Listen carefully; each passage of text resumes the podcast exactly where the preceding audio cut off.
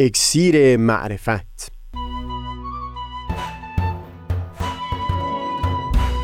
مروری بر مزامین کتاب ایقان این گفتار نقشی نو خیشتن دوستی. از تا همامه ازلی در شور و تغنیست گوش قلب را از سروش او بی بحر مکن. از تا همامه ازلی در شور و تغنیست گوش قلب را از سروش او بی بهره مکن. گوش قلب را از سروش او بی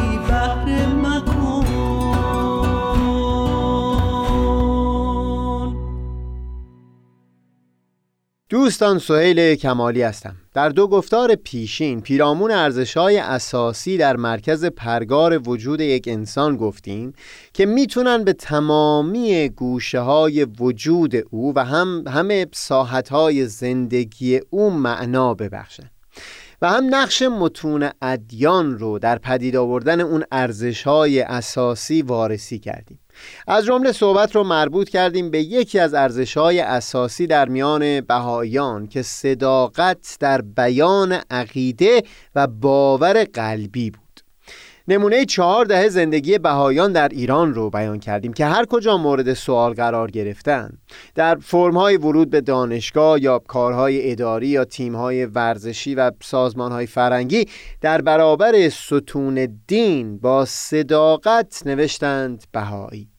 و به خاطر همین که در ابراز باور قلبیشون خلاف حقیقت رو بیان نکردن از ورود به همه این میدان ها محروم موندن. چه تحصیلات در مدارج عالی چه کار در اداره های دولتی عضویت در تیم های ورزشی گروه های هنری و میدان های دیگر پیشرفت چند روز پیش در تلویزیون پیام دوست قطعه ویدیویی می‌دیدم از یک جوان بهایی پرنیان مکاری. حرفش این بود که دوستانش به او میگند که اگر به جای او بودن به جای بهایی چیز دیگه ای در اون فرم ها و عقیده قلبی رو در دل نگه می داشتن. پاسخ پرنیان همون تلاش همه بهایان در این چند دهه بود. اینکه اصلا چرا میبایستی ستون دین در همچو فرمهایی وجود داشته باشه؟ چرا میبایستی کسی شهروندان رو برای عقاید دینی اونها تفتیش بکنه؟ و چرا بایستی همچو چیزی ملاک باشه برای ورود در هر میدانی از پیشرفت شگفتی پرنیان از این بود که همون دوستانی که این رو بر زبون می آوردن چرا می بایستی به جای اینکه صورت مسئله رو به طور اساسی و از ریشه وارسی بکنن و بپذیرن که بایستی تغییر اساسی در این روال اشتباه پدید آورد بخوان که افراد بهایی رو تشویق به مدارا و مسامحه در برابر این روال غلط بکنن.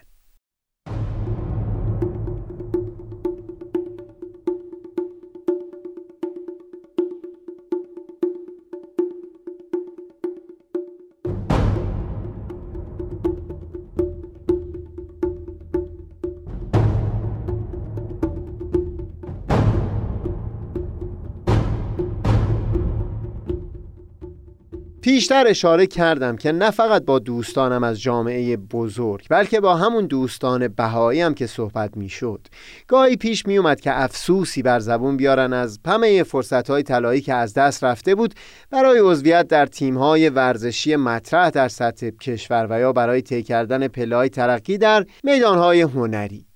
نتیجه که بیشتر وقتها در اون صحبت ها می گرفتیم این بود که اگر یک شخص به خاطر تحقیق فردی به این باور رسیده باشه که میل نداره اون عقیده قلبی رو دنبال بکنه این به هیچ وجه جای هیچ گونه ملامت و نکوهشی نداره. اما اگر یک فرد به خاطر انگیزه های مثل رسیدن به مال یا مقام یا حتی حفظ جان و رهایی از زندان بخواد در خصوص باور قلبی خودش خلاف حقیقت رو بر زبون بیاره یا بنویسه در همون حال که به اون خواسته ها رسیده باز هرگز نخواهد توانست که با وجدان آرام روال زندگیش رو ادامه بده. حس خوشنودی و رضایتمندی در دل او نخواهد بود. همون بیان بلند و پرمغز حضرت مسیح که در گفتار قبل بیان کردم. چه فایده که همه دنیا را ببری اما خود را ببازی؟ این نبود حس رضایتمندی و خورسندی در دل خودت. حتی اگر به همه اون قله ها رسیده باشی. این اصل یعنی همین بیان آزاد و حقیقی باور قلبی. یکی از اون ارزش های اساسی است که بایستی در مرکز پرگار وجود آدمی قرار داشته باشه. مثال پرگار رو که پیشتر از الیف شافاک نقل کردیم به یاد داشته باشید. اگر این ارزش در کنار برخی ارزش های اساسی دیگه در مرکز وجود آدمی به گونه تزلزل ناپذیری محکم شده باشه اون وقت یک پایه پرگار وجود آدمی یک پایه از اون دو پایه می‌تونه در همین ارزش های اساسی محکم بشه و پایه دیگر این پرگار بقیه گوشه های انعطاف پذیرتر شخصیت آدمی رو به زیبایی ترسیم بکنه.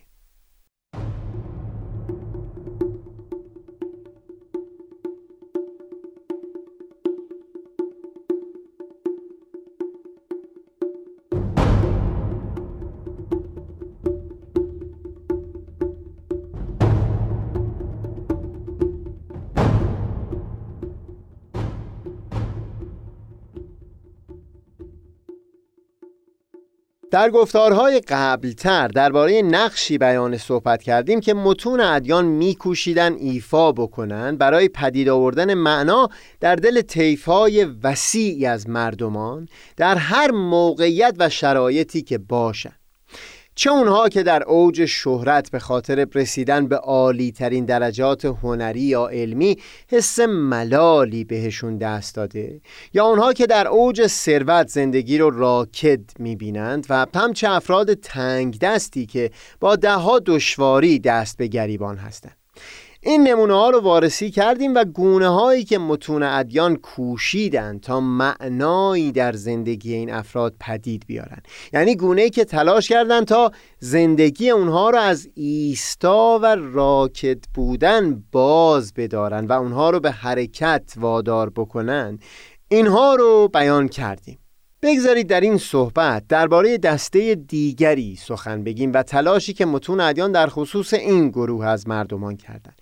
شاید این دسته از افراد بسیار کمتر از اون گروه های دیگه که برشمردیم به چشم بیان چون افراد معمولا این گوشه های شخصیت خودشون را آشکار نمی کنند.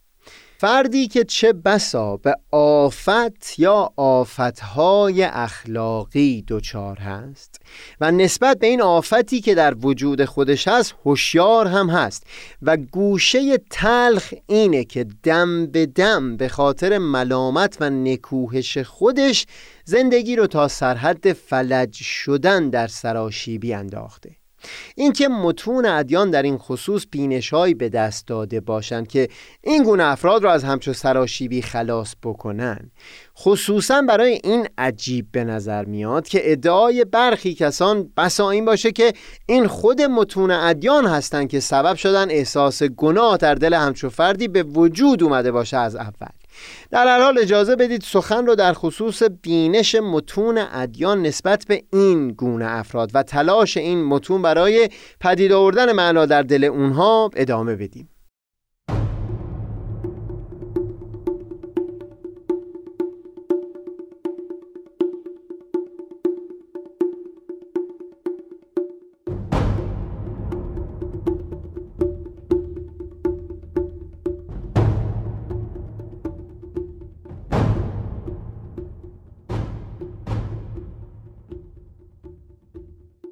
از پیش توضیحاتی درباره روش متون ادیان در بخشیدن معنا هم به زندگی تنگدستان و فقیران بیان کردیم هم ثروتمندان در اوج ثروت و یا افرادی در اوج شهرت و مقام.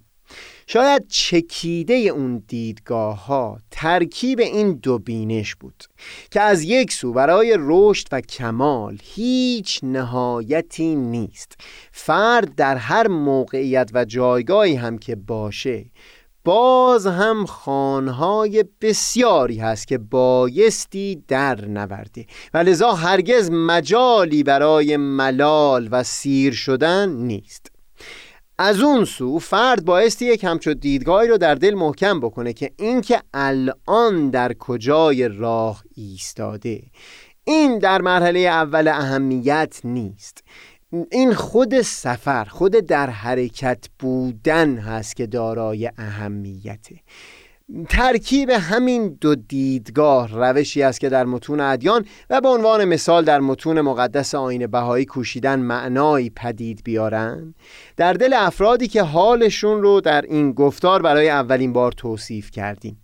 افرادی که گفتیم به آفتی اخلاقی دوچار هستند و دم به دم خودشون رو به خاطر اون آفت اخلاقی نکوهش می‌کنن تا حدی که این ملامت سبب شده وجود اونها به یک نومیدی شدید مبتلا بشه جوری که سایر گوشه های وجودشون به حالتی از فلجی دچار شده باشن. باز در اینجا هم به عنوان نمونه تاکید متون مقدس آین بهای این بود که اون حد کمال نهایی و مطلق رو آدمی همیشه بایستی در پیش باشه و چیزی نیست که الان خودش رو ملامت بکنه از نرسیدن به اون.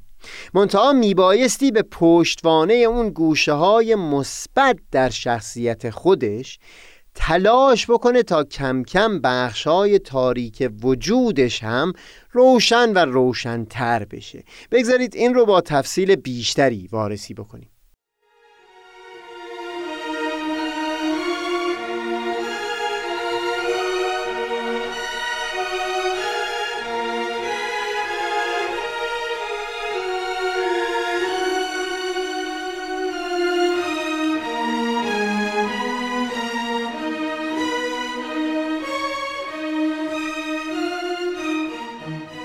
این شاید برای هیچ یک از شنوندگان جدید نباشه که در متون مقدس آین بهایی این مطلب به تکرار وارد شده که بر عیوب دیگران تمرکز نکنیم. داستان مشهور حضرت مسیح رو چند بار نقل کردند که در جنازه اون حیوان که همه از بوی گند یا ظاهر زشتش چیزی گفته بودند اونقدر جستجو کرد تا زیر لبهای او که با چوب دستی به کناری زده بود دندونی سفید پیدا کرد و زیبایی همون رو با بقیه بیان کرد. این مثال رو هم پیشترها از فرزند شارع آین بهایی و مبین آثار ایشون حضرت عبدالبها نقل کردیم که میفرمودن آدم ها هر یک در واقع نامه هستند از جانب حضرت محبوب به سوی ما. بر فرض هم که نامه ای که معشوق به سوی ما روانه کرده در راه مچاله شده باشه آیا ما همچنان مشتاقانه سعی در خوندن سطور نوشته شده بر اون نامه می کردیم؟ یا مچاله بودن اون نامه سبب می شد تا ما از توجه به نوشته های اون بیزار بشیم اینها که بیان کردیم به تکرار به گوش ما خوردن. اما یک حقیقت بسیار بلند دیگه هم در این آثار بیان شده. و اون مضمون بیان دومین مبین آثار حضرت بهاءالله حضرت شوقی ربانی هست که فرمودن انسانها نه تنها باید نسبت به دیگران بلکه باید نسبت به خیشتن نیز بخشاینده و با گذشت باشند. این فرموده حضرت شوقی ربانی در یک مقام به حقیقت تبیینی و توضیحی هست بر بیان دیگری از حضرت بهاءالله در کلمات مکنونه بگذارید در پرتو این توضیح حضرت شوقی ربانی در اون فقره از کلمات مکنونه با دقت بیشتری تحمل بکنیم.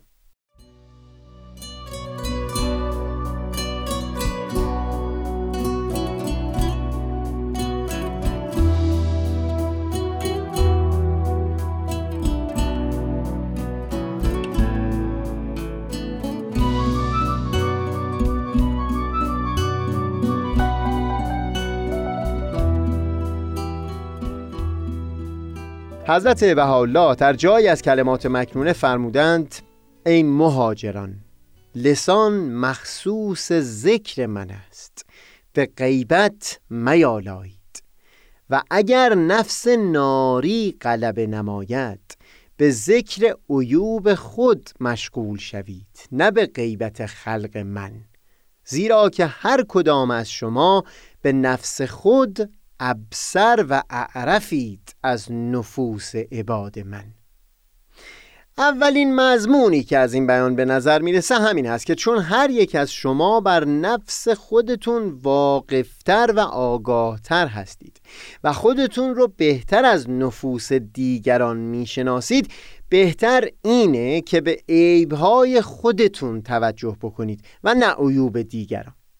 منتها اگر یه مقداری دقت بشه نکته لطیفی که در این بیان حضرت بحالا هست اینه که حتی پرداختن به عیوب نفس خودمون رو هم از اثرات قلبه نفس ناری دانستند. یعنی جنبه های نازلتر شخصیت ما و وجود ما نه جنبه های عالی اون.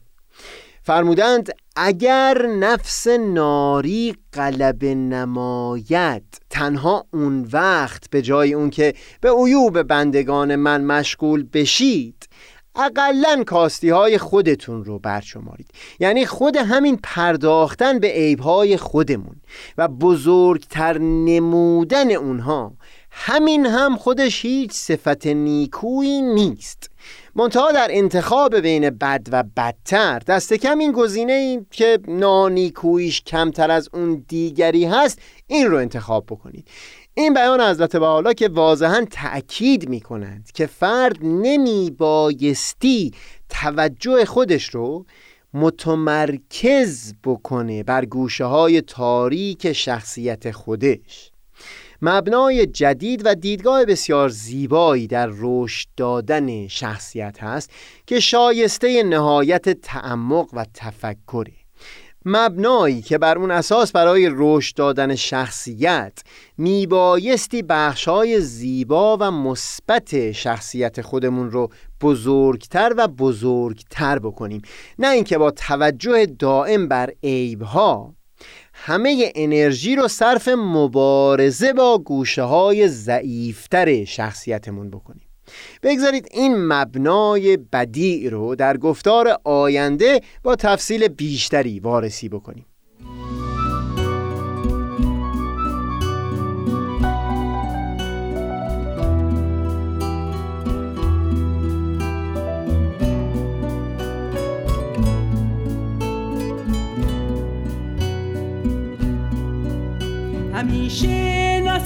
جان از مصر جانان نوزد. همیشه نسیم جان از مصر جانان